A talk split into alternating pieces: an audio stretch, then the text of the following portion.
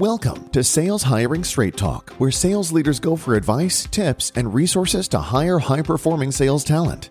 If you find the hiring process challenging or have been disappointed when a hire couldn't sell, you're not alone. Make your sales hiring interviews rock with Sales Hiring Straight Talk. Here are your co hosts, Jennifer Leake and Suzanne Paling.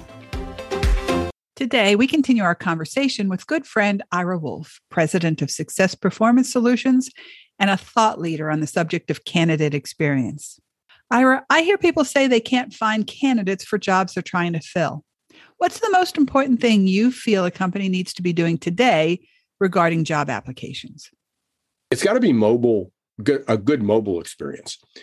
96% of all adults under the age of 29, so that's 18 to 29, own a smartphone almost two thirds of them, that's their only communication. That's their only connection to the job. So if you're looking for people online, which is almost everybody, is that then in return, they need to be able to apply online. So the very first thing, and this goes back to your question, Suzanne, what, what do I need to tell the boss to, that we're not getting this? How do we how do we get that change? Ask them to to apply for a job at their own company. Oh, that's a great idea. Good thought. Yeah. I, I got to tell you, it's amazing. It's probably a game say. changer. Let's say, well, I know, I know we did that when we first started this new system, and they can't find how to apply for the job. they they and tell them to do it on a smartphone or a tablet. Don't have them do it on their desktop with a 34 inch ultra wide screen. They need to do it on a mobile device, on wireless, not on gigabyte of bandwidth that's coming in they need to do it on a wireless connection and see what it's like. And if they still say, well, if somebody, if my the candidate's not willing to spend the time to figure it out, we don't want them. That still goes on. And frankly, you've lost the war at that point. Again, this is somewhat facetious, but I, I would tell you if that's what what you get from your CEO or your boss, look for another job because that company is you are going to be working overtime you're going to be doing everybody else's job you're not going to be attracting the right talent. It's going to go downhill really really fast. But i still hear that. I still hear well we don't want to make it that easy and i'm not telling you to make it easy. I don't care what the process looks like after that. You can't treat people miserably but you can still have difficult challenging interviews. But you can't make it a bad experience. You can't lock the front doors and expect people to figure out how to get in well, it's going to transfer over too. Once we hire you, are we going to have you figure it out or are we going to train you? Which goes into the next part of candidate experience. We talked about the application and what it's like and the interview, the employment, but hiring, I have an acronym, which is REACH, which is R E A C H. And the acronym is how do you reach people? Then how do you engage them? And we've been talking about that. So, is once you market and target the right audience, you're going to the right places, you're using the right messaging, then how do you engage them? And that's a chat bot. It could be through a video, or, or as I said, if we use a, a, short screen, it could be through a quick interview. Then you have the full application process, which is the A. And then you have C, which is communication and often. But the H is hiring. A really, really weak part of recruitment is the onboarding. You know, in the past was, hey, we got a job offer and they accepted it and then you hand it off to either HR to get all the paperwork done and they have to fill out the 25 different forms, drop it off, and then they show up for the first day at work and their desk isn't ready. Nobody knew they were coming. The manager is actually off site. Onboarding is critical. We hear stories all the time of people showed up on the first day, or they didn't show up because the onboarding was so miserable, or they show up the first day and don't show up after lunch because they got there and nobody knew they were coming. The work wasn't done. They're supposed to sit down and either follow somebody around or sit down and log in, and they don't have logins yet. Onboarding is critical. So the recruitment process really begins with employment brand all the way from the beginning, all the way through onboarding. And onboarding isn't just on the first day they show up. It really is a two or three, at least a two or three month process to make sure that they're acclimated, who's checking on them, how are they doing. Again, the communication process has got to be ongoing. So, so the acronyms reach, engage, apply, converse, work communication, and hire. That is great such good advice for all sales leaders. Hiring is such a critical component of that job. Is there any final advice, something we haven't touched on in this candidate experience, either, and probably even more critical for sales leaders? Anything come to mind? I think we've covered it in a broad sense, so, so I'll just reemphasize it. Employees are your customers too, they're internal customers. But you really have to think about the strategy. What have you done to differentiate yourself from all your competitors from in selling vehicles? Making yourself attractive to top talent.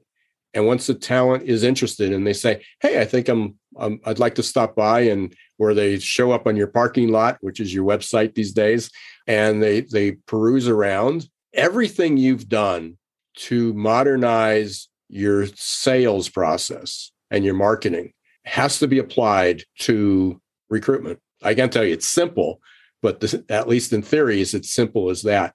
And you know, fortunately, sales and, and marketing pretty good at what they do for their products and services. Well, now they need to apply that and, and not compromise it but apply that to uh, recruitment and the employee experience beyond that after they get there mm-hmm. how do you mm-hmm. treat people so it, we talked about candidate experience but employee experience is, is even more important because once you get them in you've already invested in them and with a great resignation in effect you need to do a good job to make sure the good people that you've hired and you'd like to clone don't leave Ira, I know your words are really resonating with a lot of sales leaders out there. I know you've really inspired them to take a hard look at the hiring process and and see what it is, you know, that they can improve, which I think is probably quite a bit in most cases. All right, you know, I really I think one of the things I really got out of our conversation today is that sales leaders should really take your information as a wake-up call. You know, I wrote down that there's so many pieces to consider in finding and hiring candidates and there's so many opportunities to lose a candidate that you really want to hire with all those pieces. And I know we're getting toward the end, but I, let me just close. There, and this is only from my clients' data, but I know this is true through some of the other trends. One of my clients using the application they insisted they wanted to use and doing things the way they wanted to do it when we started them on a, an applicant tracking system and that's that's not the end all and be all and there's problems but you need some form of technology to really facilitate this. They had in one month they were complaining that it wasn't working and they were getting a handful of applicants and that was true so i went to look at how many people landed on their website but didn't apply and how many people started an application but didn't complete it not how many applications they got they had 942 applications that were started and not completed in the month that they said they weren't getting enough to apply which hit home with the CEO and go, so were we tracking that before? What was the rate before? And nobody was tracking it. So one is you got to have metrics. What we did was we they finally accepted it and we compromised. And they didn't I didn't take the application down to what I thought it should have been. But I said, let's wean out the part. And it was literally overnight. They went from a 8% completion rate to a 70% completion rate. Now, I'm not telling you they were all high quality candidates, but if you only have 8% of people applying, then you don't even have a chance to talk to them. So at least you had it in there. And then the next part is what can you do to have a better screening process? How do we identify what are the key skills that people need?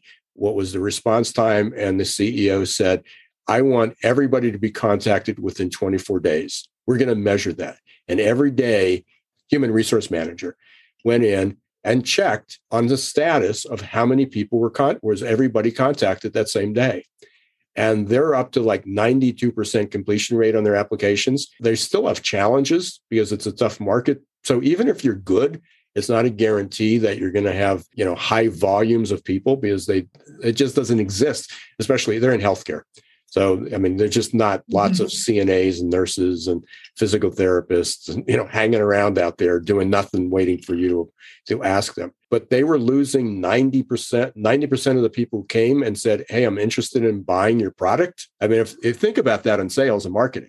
If 90% of the people who walked through your front door didn't buy from you, everybody be fired. That they said, Hey, we're coming in, we're interested, and you ignored them, or you made it so arduous. Same process here. So in that, some cases, they actually picked up a product and put it back down on the shelf and walked away. Those would be the ones who started the application. Yeah, exactly. Yeah, they came in, they looked around, and they were turned off. Either you didn't respond, they were ignored, you didn't have good report. I mean, there's a million reasons that happened, but or they came to your door, knocked on it, and it was locked. yeah, that's a really strong analogy. Interesting way to look at it. Yeah, if sales managers would look at hiring in the same way they look at selling, uh, yes, I think it would when you were talking about your example, I think you said they had to be contacted within 24 days, but you meant 24, uh, 24 hours. hours. Yes. Okay. Just wanted yeah. to point that out. Yeah. Oh, absolutely. No, thanks for that correction. Yeah, definitely, definitely 24 hours. That really raises the bar more. yeah, and again, even if it's more than an acknowledgement, then then once you hit submit to the application, that it says thank you for applying for the job, we will be in touch if we're interested. That's just you know, I, I, talk about it is stop your cold and corporate messaging and think of a warm and welcoming messaging. Thanks very much for applying. We really appreciate when you we know your time is important and we know you're, you know, anticipating a response from us. We will definitely respond in 24 hours, one way or the other. That could be an automated message. And guess what? The next message could be automated. Sure. You know, you have to personalize it, but this thank you for applying for the job, period, hard stop has got to stop.